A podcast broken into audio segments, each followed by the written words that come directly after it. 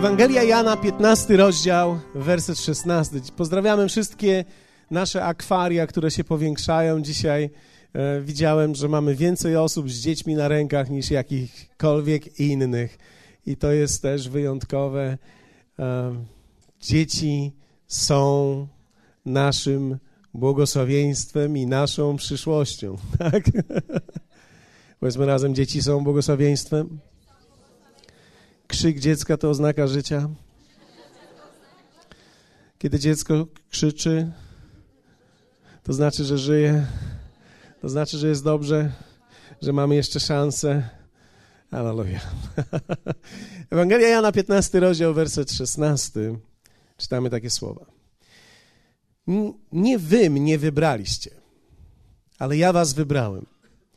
I przeznaczyłem was, abyście szli i owoc wydawali, i aby owoc wasz był trwały, by to, cokolwiek byście prosili Ojca w imieniu moim, dał wam.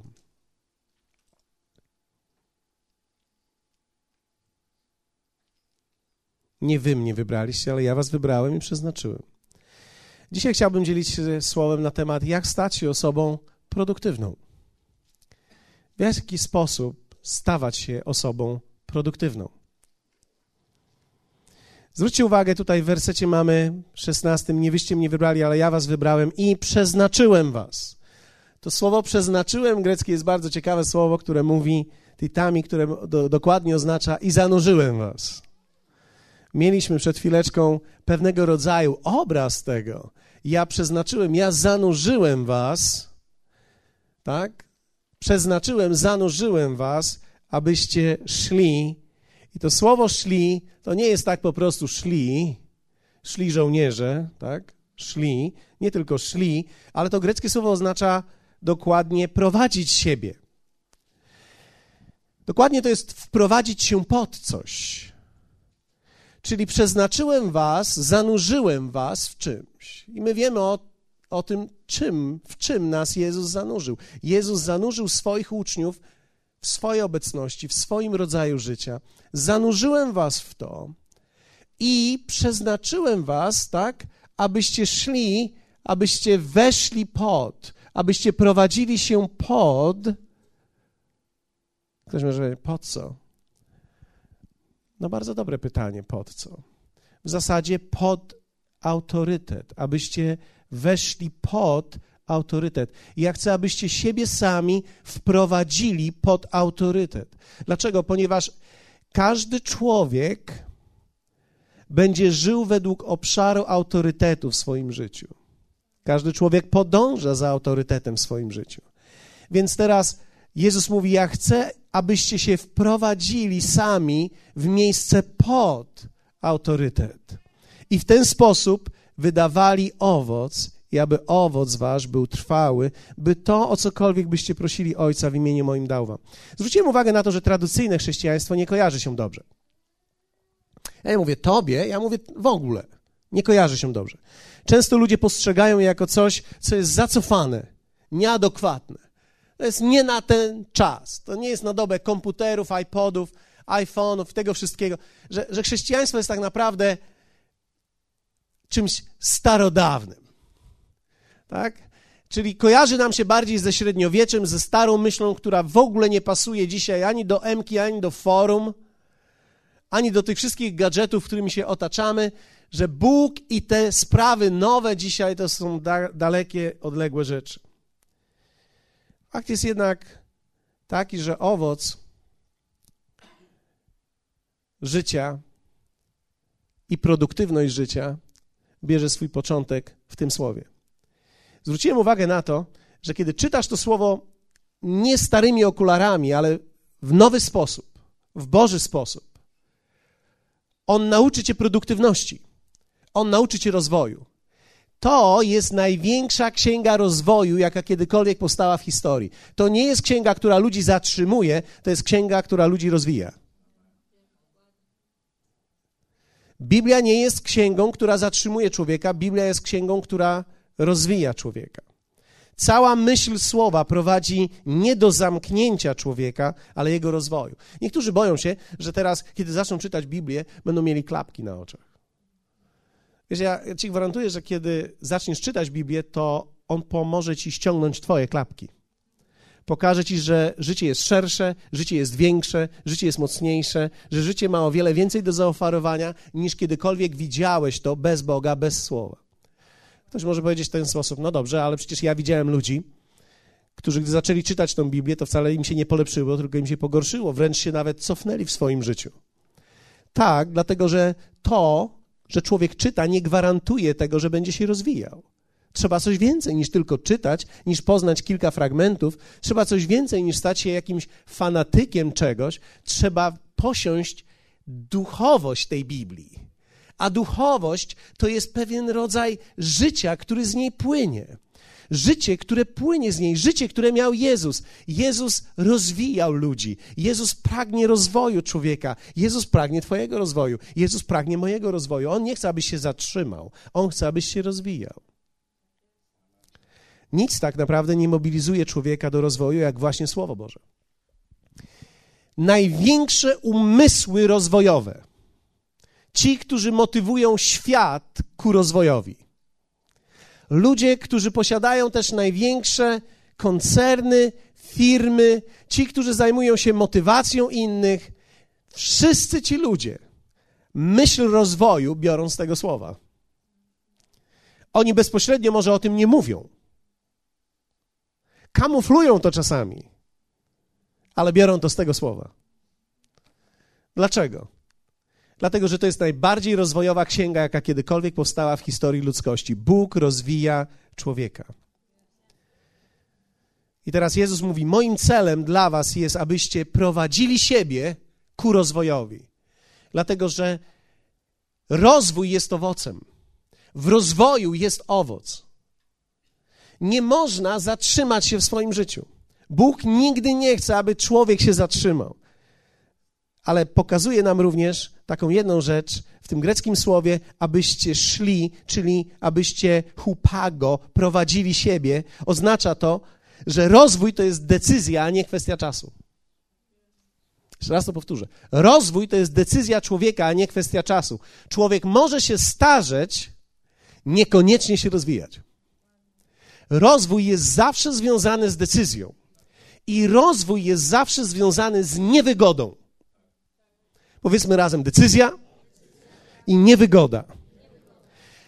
Człowiek za wszelką cenę w życiu szuka komfortu i wygody, i to jest to wszystko, co go prowadzi do zniszczenia. Człowiek musi szukać braku komfortu, braku wygody i wprowadzać siebie w ten brak wygody, w brak komfortu, w ryzyko, dlatego że tylko w tym jest rozwój.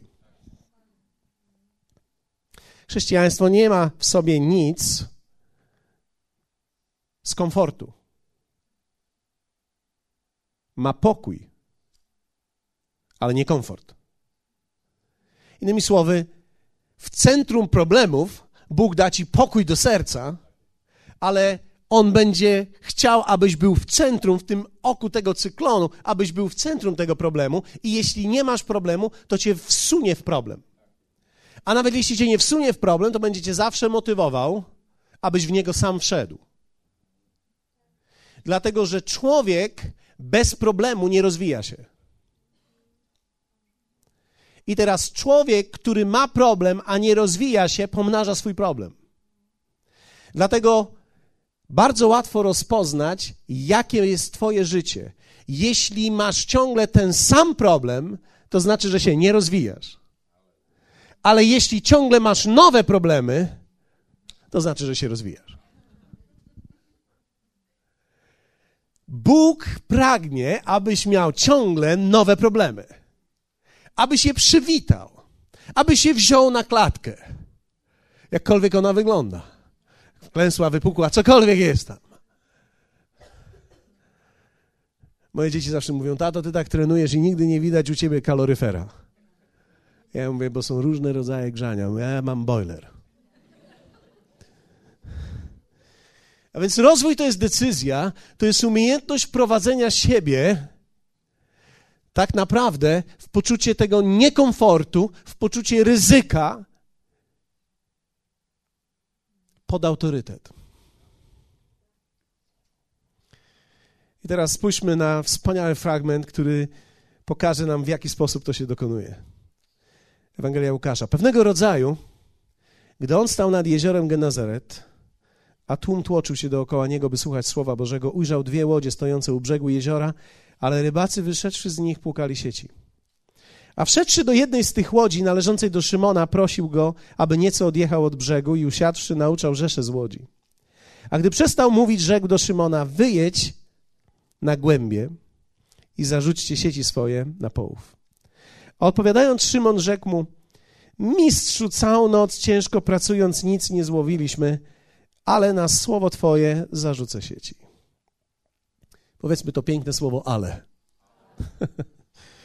A gdy to uczynili, zagarnęli wielkie mnóstwo ryb, tak iż się sieci rwały. Skinęli więc na towarzyszy w drugiej łodzi, aby im przyszli z pomocą i przybyli i napełnili obie łodzie, tak iż się zanurzały.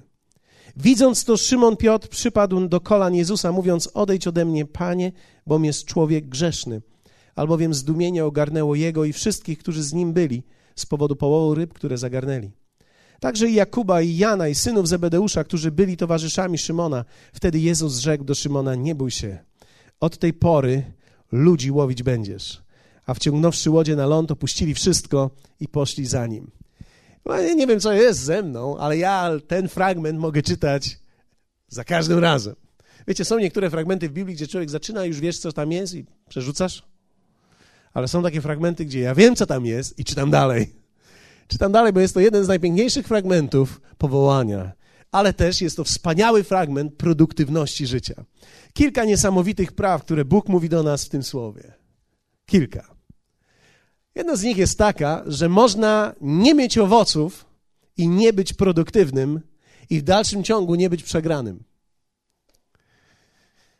Piotr nie miał owocu, był nieproduktywny w tym momencie i w dalszym ciągu miał szansę.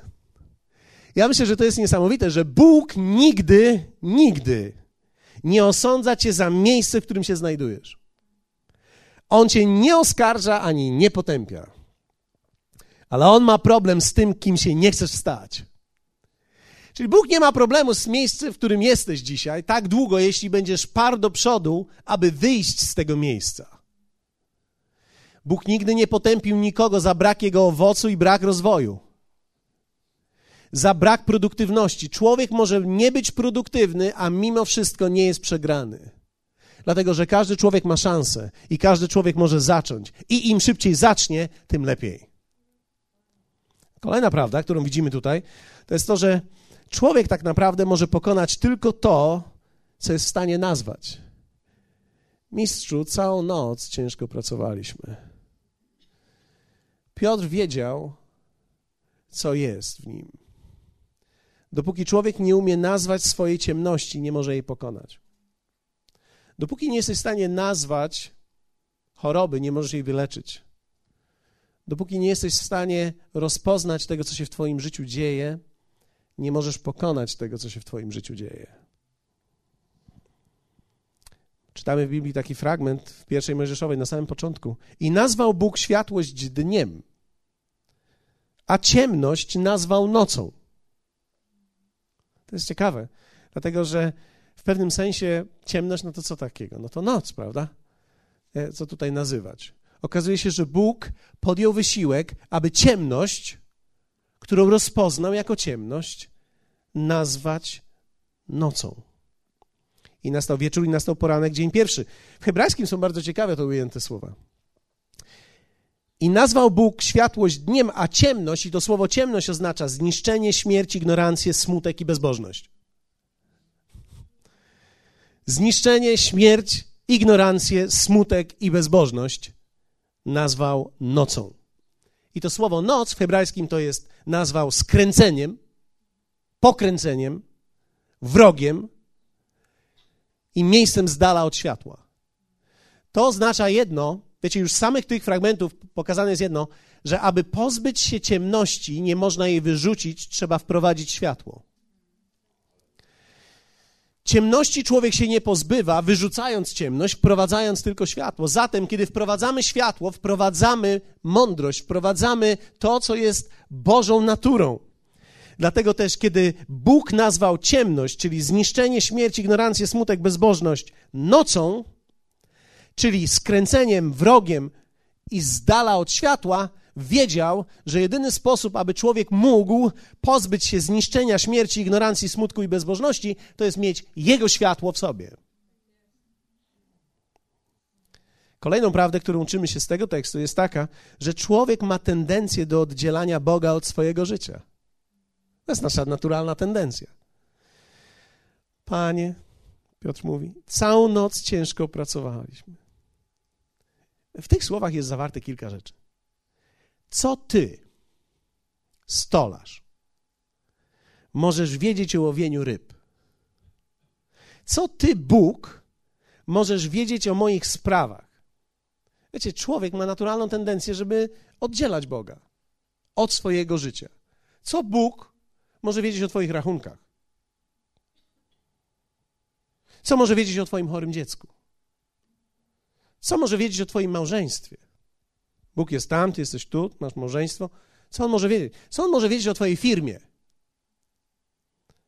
O długach? O zniszczonych relacjach? Co Ty, Boże, możesz wiedzieć o Jakie masz pojęcie na ten temat? Wiecie, Piotr mówi: Panie, całą noc ciężko pracowaliśmy.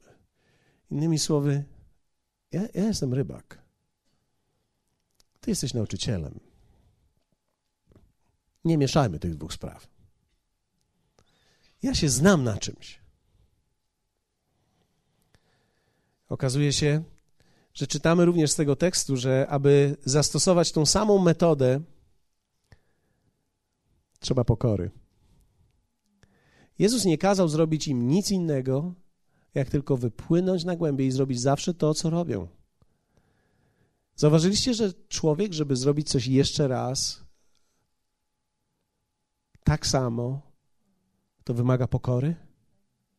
Dlatego, że naturalnie, widząc efekt, my nie chcemy drugi raz wchodzić do tej samej wody. My nie chcemy tego samego. Wygląda to w ten sposób. Kiedy człowiek ma rozbity dom i rozbite małżeństwo, kolejny związek podważa. Chcesz mi powiedzieć, że mam jeszcze raz przechodzić tak samo? Chcesz powiedzieć, że jeszcze raz mam się zawieść?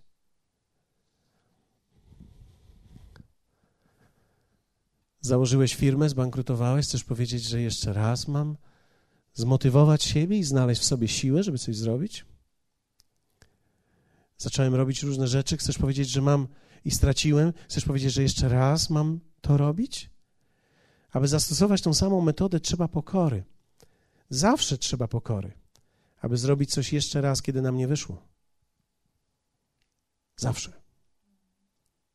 Zawsze trzeba pokory.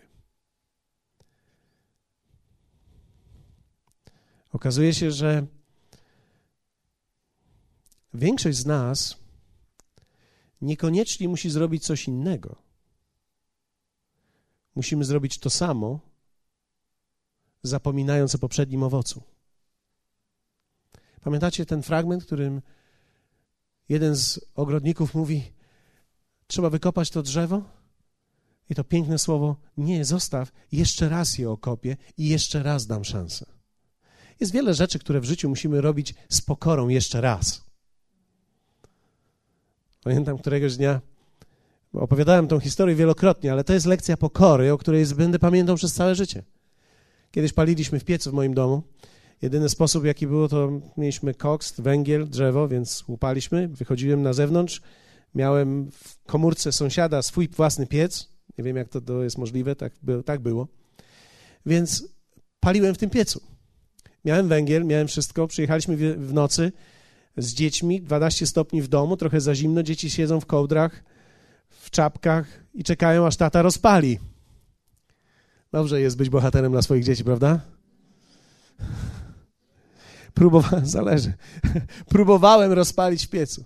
Próbowałem rozpalić. Problem był tylko taki, że tego dnia jakoś się nie za bardzo chciało palić. Czasami jest taka atmosfera, takie, nie wiem, czy to ciśnienie, czy wilgotność, nic się nie pali, nic nie idzie w górę.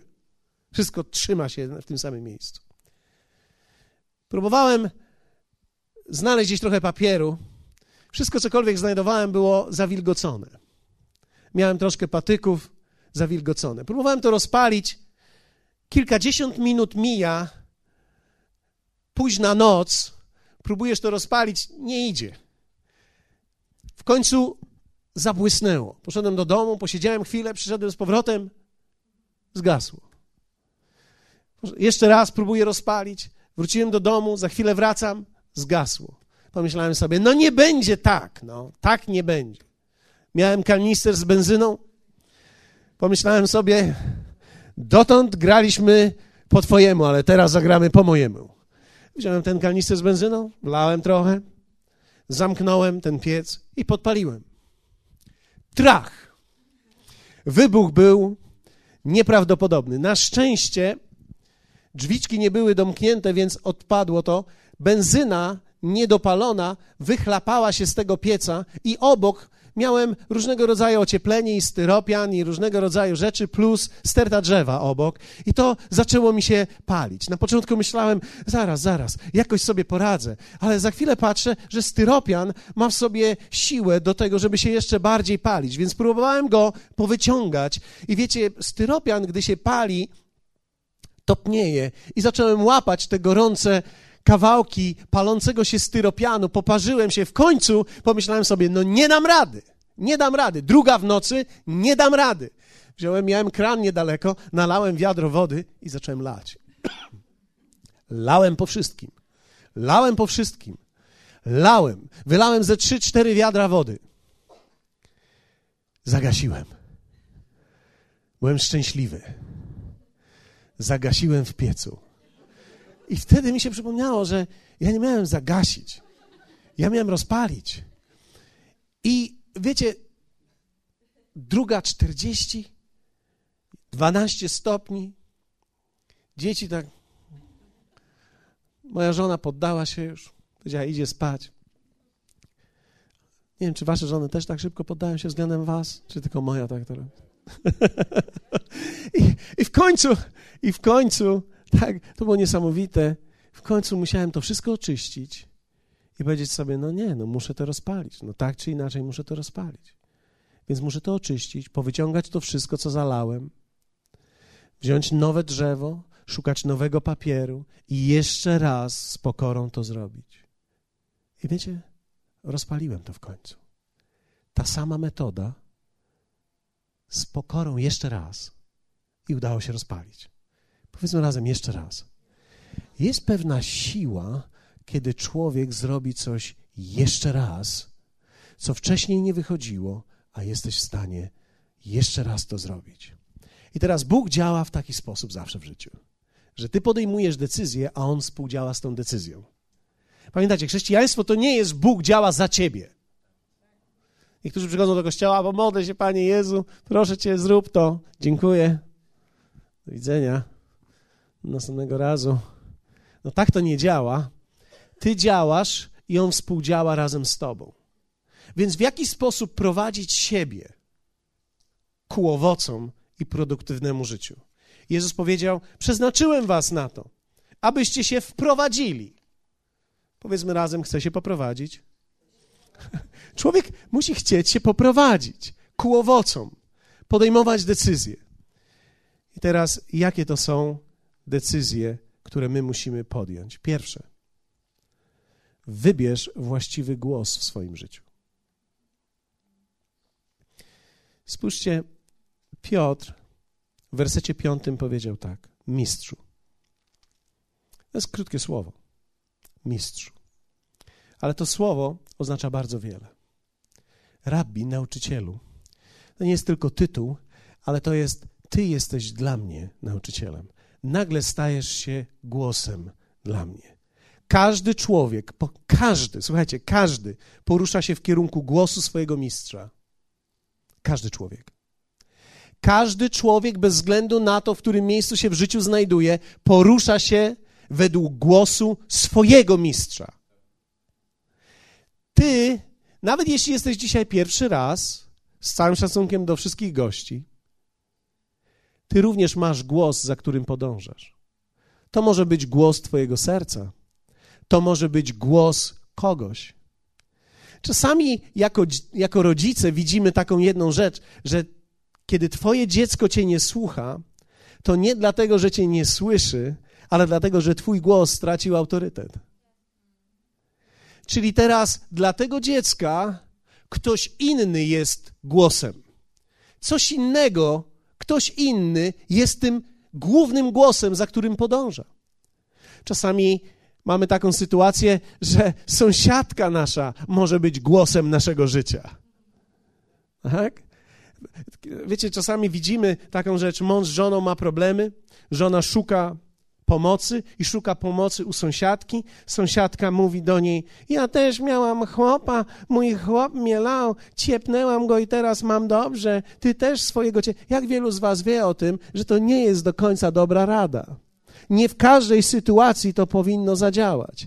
Ale teraz, jeśli dla tej kobiety jej sąsiadka jest wzorem, głosem, wszystkim, to ona pójdzie za jej radą. Człowiek zawsze podąża w kierunku głosu, który uznaje za autorytet. Dlatego trzeba umieć w życiu wybrać właściwy głos. Właściwy głos. Powiedzmy razem, wybrać właściwy głos. Okazuje się, że człowiek musi to świadomie wybierać. Na przykład niektórzy ludzie przychodzą tutaj do tego miejsca albo boją się przyjść, bo mówią, co ludzie powiedzą. Wiecie, przychodzi taki moment w życiu, kiedy człowiek musi zdecydować, że to, co ludzie mówią, niekoniecznie musi mieć wpływ na mnie. Dlatego, że jeśli całe życie ja będę robił tylko tak, takie rzeczy i podejmował takie decyzje, aby ludzie, którzy są w moim życiu czy wokół mnie, aby im się to podobało, to ja staję się niewolnikiem tych ludzi. Ja nie jestem ani w relacji z nimi tak naprawdę wtedy, tylko jestem niewolnikiem tych ludzi. Kiedyś musisz podjąć decyzję ze względu na inne głosy, które masz, ze względu na pragnienia, które są w tobie, ze względu na powołanie, które jest w tobie, ze względu na swój własny umysł i decyzję, ponieważ ty również myślisz. Więc te głosy, które są wokół ciebie, czasami trzeba umieć uciszyć i wsłuchać się w ten wewnętrzny głos, w którym czasami Bóg mówi do nas. Trzeba umieć wybrać właściwy głos. Drugie. O, to jest super. Trzeba wybrać dobrze w złym czasie.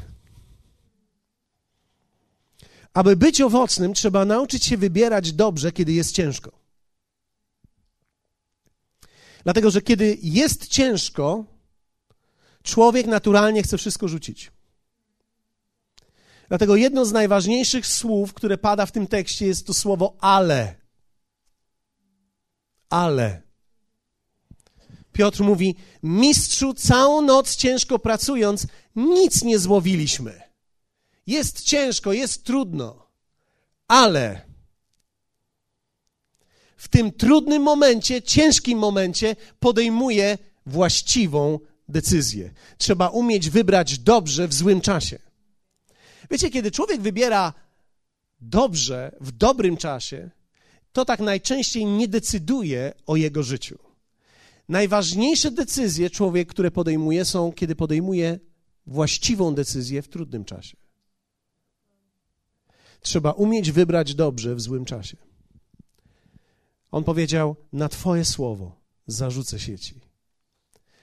Twoje słowo jest dla mnie ważniejsze niż moje własne doświadczenie. Piotr dokładnie powiedział w ten sposób. Ja jestem rybakiem, od wielu lat łowię, mam doświadczenie. Ty powiedziałeś jednak, że mam zarzucić sieci, więc na Twoje słowo, na Twoje słowo, na Twoje słowo, w tym trudnym dla mnie czasie, wybieram ten głos, który mówi do mnie, i w tym trudnym czasie jednak pozbieram się i wypłynę dalej. Wiecie, kiedy rybak czyści sieci, to jest bardzo duża praca, żeby wypłynąć jeszcze raz. Wiecie, to oznacza, że jeszcze raz, gdy wrócę i nic z tego nie będzie, będę musiał robić dokładnie to samo. W pewien sposób ryzykuję kolejną stratą. Ale na Twoje słowo. Ciekawe jest, że tutaj to słowo pojawia się greckie słowo rema, czyli na Twoje wypowiedziane słowo zarzucę sieci. Twoje słowo jest dla mnie ważniejsze. Trzeba umieć wybrać dobrze w złym czasie. Wiecie, zwróciłem uwagę, będąc pastorem już parę lat, albo już parę dziesiąt, Jak ten czas szybko leci. Ostatnio podszedł do mnie pewien pan, z którym się widziałem 10 lat temu i spojrzał na mnie i mówi tak, hm, widzę, że pan tak samo jak ja, nic się nie zmieniło, tylko zbielał pan. Ja mówię, ja nie zbielałem, tylko pojaśniałem. Zwróciłem uwagę, że kiedy jest ciężko, ludzie najczęściej podejmują wtedy złe decyzje. Kiedy jest ciężko. Trzeba umieć podjąć dobrą decyzję, kiedy jest trudno. A to nie jest, to nie jest łatwe. Bo wszystko w nas krzyczy źle. Wszystko w nas krzyczy rzucić coś, zostawić coś. Trzeba umieć podjąć właściwą decyzję i wybrać dobrze w złym czasie. I trzecie, to jest też ciekawe. Zobaczcie. Ale na słowo Twoje zarzucę sieci. I werset szósty mówi tak. A gdy to uczynili. Trzecie. Wybierz praktyczne działanie. W pewnym momencie człowiek musi być praktyczny w stosunku do tego, w co wierzy. Nic się w życiu nie zmienia, kiedy tylko mówimy. Powiedzmy razem, nic się nie zmieni, jak będę tylko gadał. W pewnym momencie człowiek musi przestać mówić i zacząć działać. Każde przekonanie objawia się w działaniu. Wiecie, ja spotkałem wielu ludzi, którzy opowiadają mi cztery godziny historię swoich problemów i kiedy ja mówię, ok, dobrze, teraz kiedy już wszystko powiedziałeś, trzeba zrobić to. Oni mówią, o, nie mam siły. Widzisz, jeśli cztery godziny zajęło ci, żeby sprecyzować swój problem i kiedy wiesz już, gdzie teraz jest ta narośl, trzeba ją ciąć. Coś trzeba z tym zrobić. Trzeba być praktycznym w swoim działaniu. Trzeba wybrać praktyczne działanie. Efektywność jest owocem działania, a nie rozmowy. Przychodzi moment, kiedy człowiek musi przestać mówić i zacząć działać. Trzeba podjąć decyzję i podążyć w praktyczny sposób za tymi decyzjami, które się podejmuje. Trzeba przestać mówić, co zrobię. Trzeba przestać mówić, że tamto jeszcze zrobię, albo jeszcze chciałbym zrobić tamto. Po prostu zrobić to. W domu widzę to w praktyczny sposób. Mówię do mojej żony wczoraj, wiesz co? Myślę, że jak przyjdę, to poodkurzam. Jak wielu z was wie, że dla żony to jest fantazja. Nie wiem, czy dla twojej tak jest ale to jest świetne. O, mąż coś chce zrobić w domu. Niektórzy odkurzają z natury, a ja nie. Odkurzanie nie jest moją naturą, więc kiedy moja żona usłyszała, że ja odkurzę, myślała sobie, mhm, jest dobrze. I dzisiaj rano wchodzimy po schodach do góry. Moja żona mówi, hej, zobacz, widzisz te paprochy? Mhm. Mówiłeś, że poodkurzasz. Wtedy mi olśniło, tak. Mówiłem, że poodkurzam. Zapomniałem. Zapomniałem.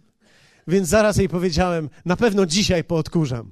Jak tylko przyjdziemy z kościoła, biorę odkurzacz i odkurzę to wszystko, co wczoraj powiedziałem, że odkurzę. Ale jak wielu z was wie o tym, że człowiekowi już jest przyjemnie, gdy mówi? O, co ja zrobię? Co, co czego dokonam? O, człowiekowi jest już przyjemnie, kiedy już mówi. Tu na razie jest ściernisko.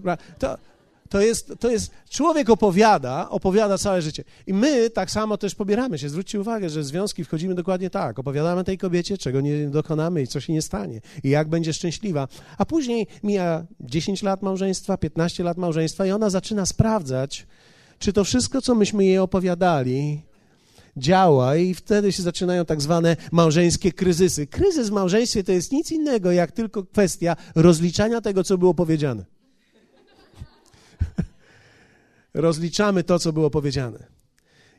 Kiedy życie opracujesz w teorii, a nigdy nie zastosujesz, będziesz się wymądrzał, ale bez doświadczenia. Niektórzy ludzie potrafią steoretyzować wszystko prawdopodobnie byliby w stanie steoretyzować odkurzanie. Ale to jest nic prostszego. Trzeba wy, wyciągnąć odkurzacz, wsadzić w kontakt i odkurzyć. I robota jest zrobiona. Czasami patrzymy w domu na szafkę, która wisi. Zrobię to.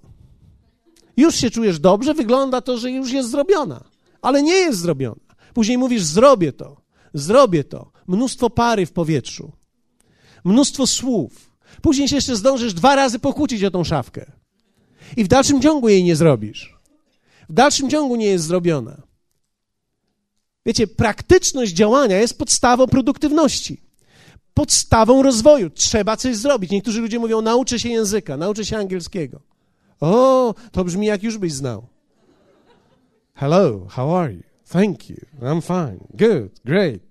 Fantastic, bombastic. Wiecie, my a mówimy, nauczymy się. I później, o tak, nauczę się. Później masz 45 lat i mówisz dalej, nauczę się angielskiego. Później masz 55 lat i mówisz, tak, ja się w dalszym ciągu chcę nauczyć angielskiego. Później jest pytanie, a po co?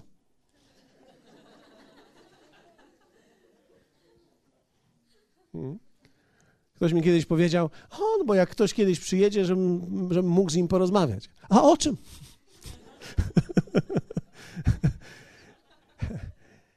Człowiek jest dobry w mówieniu, my sami potrafimy opowiedzieć sobie historię. Non-stop w naszym umyśle tworzymy historię. Czasami Kościół może być takim miejscem. Dlatego wiecie, kiedy przyszedłem tutaj w sobotę i popatrzyłem, jak wielu ludzi w praktyczny sposób realizuje powołanie. Są tutaj spotkanie dla dzieci, spotkanie kursów, spotkanie kafeterii, spotkanie takie, spotkanie takie.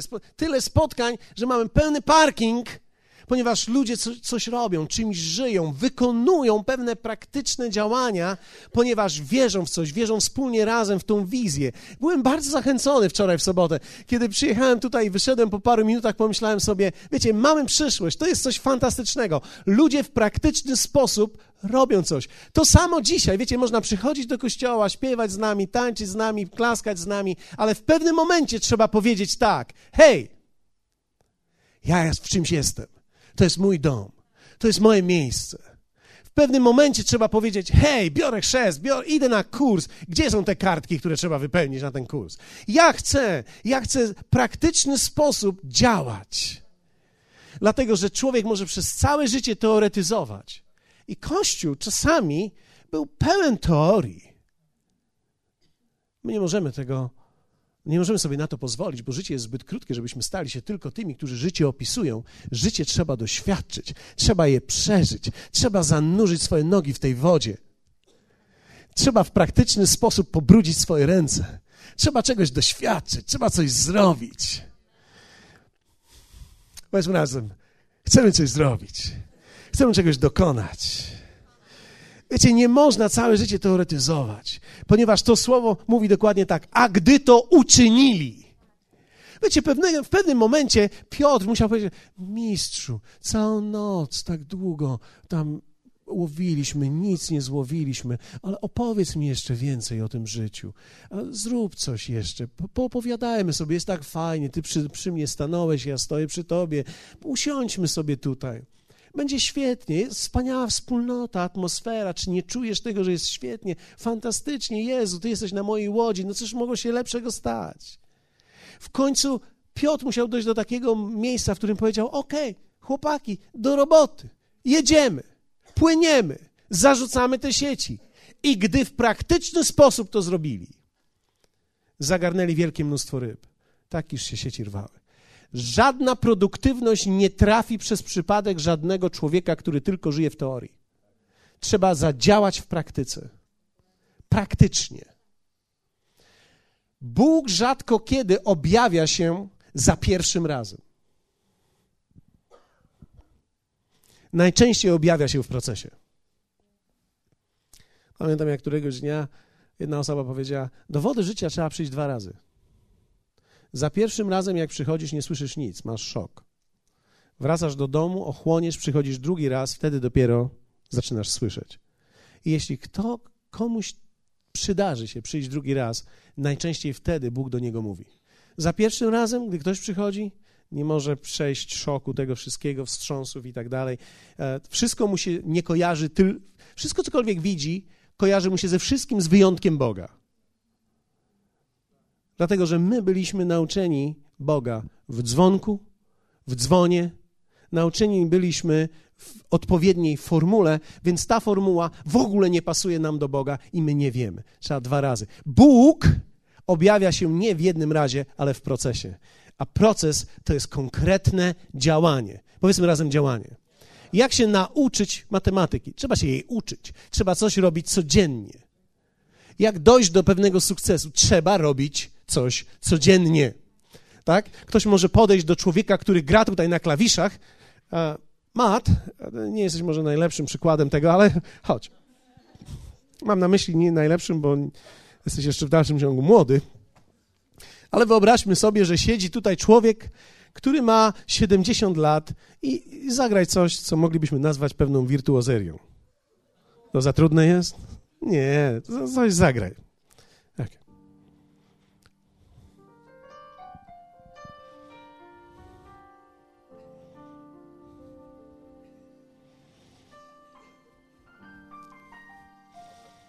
A jest dobre. To jest takie chili Z.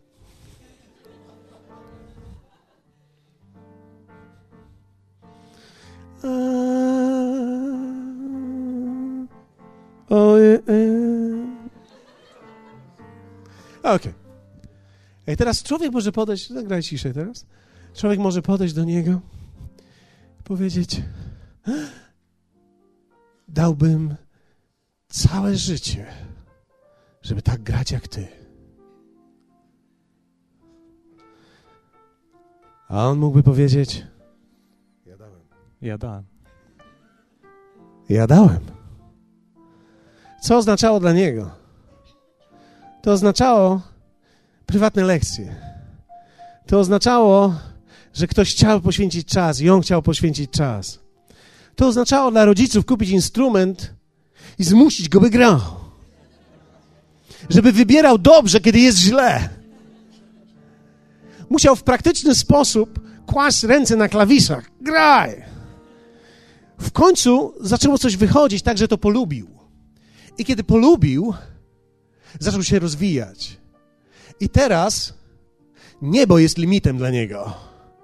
Dlaczego? Ponieważ w pewnym momencie życia trzeba przestać tylko chcieć coś zrobić, myśleć, że coś zrobię, marzyć, że coś zrobię. Trzeba któregoś dnia powiedzieć: Hej, ja to zrobię i ja to przejdę. Przejdę proces, żeby to osiągnąć. Przejdę ten proces, będę dokonywał tych rzeczy, aby mieć to, o czym marzę. Produktywność zawarta jest w działaniu. Ktoś może powiedzieć: O, ja bym też chciał poznać Biblię i coś wiedzieć o niej. Wiesz, jest tylko jeden sposób. Nie można jej przeczytać. Niektórzy ludzie mówią: A, to, to jest chrześcijaństwo, to może ja przeczytam Biblię. No możesz grać. Już kończymy. To, to, to, to ja przeczytam Biblię, to w takim razie przeczytam ją całą. A ja wtedy najczęściej mówię ludziom: Nie czytaj całej Biblii. Zakołujesz się od razu. To jest tak, jakbyś widział mnie że jestem kucharzem i potrafię przyrządzić wszystko i, i teraz na końcu wisienka na to i, i tutaj troszeczkę szczyptę tego i, i trochę tego i cały stół zastawiony i ty mówisz, jak ja bym chciał tak przyrządzać. Nie da się przyrządzać ani zjeść tego samemu na jednym posiłku. Jak będziesz próbował przeczytać Biblię całą, to ci gwarantuję, że będziesz czuł, jakbyś jadł kilometr pasztetu